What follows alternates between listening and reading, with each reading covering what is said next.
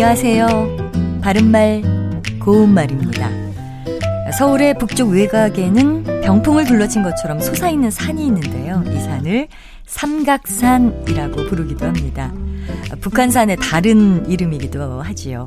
이 산에는 백운대, 인수봉, 만경대 이렇게 세 봉우리가 있기 때문에 삼각산이라 부르게 된 겁니다.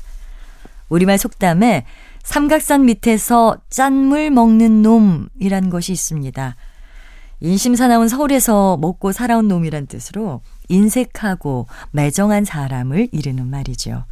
예로부터 서울은 인심이 야박하다 또는 까다롭고 인색하다라는 등의 부정적인 얘기를 많이 해왔는데요.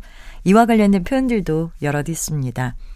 서울 깍쟁이라는 말 여러분도 들어보셨을 텐데요. 이것은 시골 사람이 서울 사람의 까다롭고 인색함을 놀림조로 이르는 말입니다.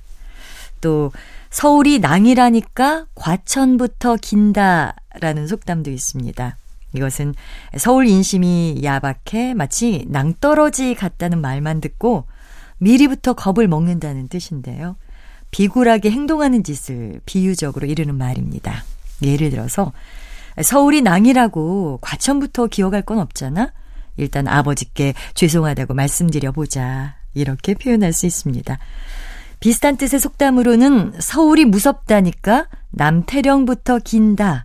이런 것도 있습니다. 바른말 고운말 아나운서 변희영이었습니다.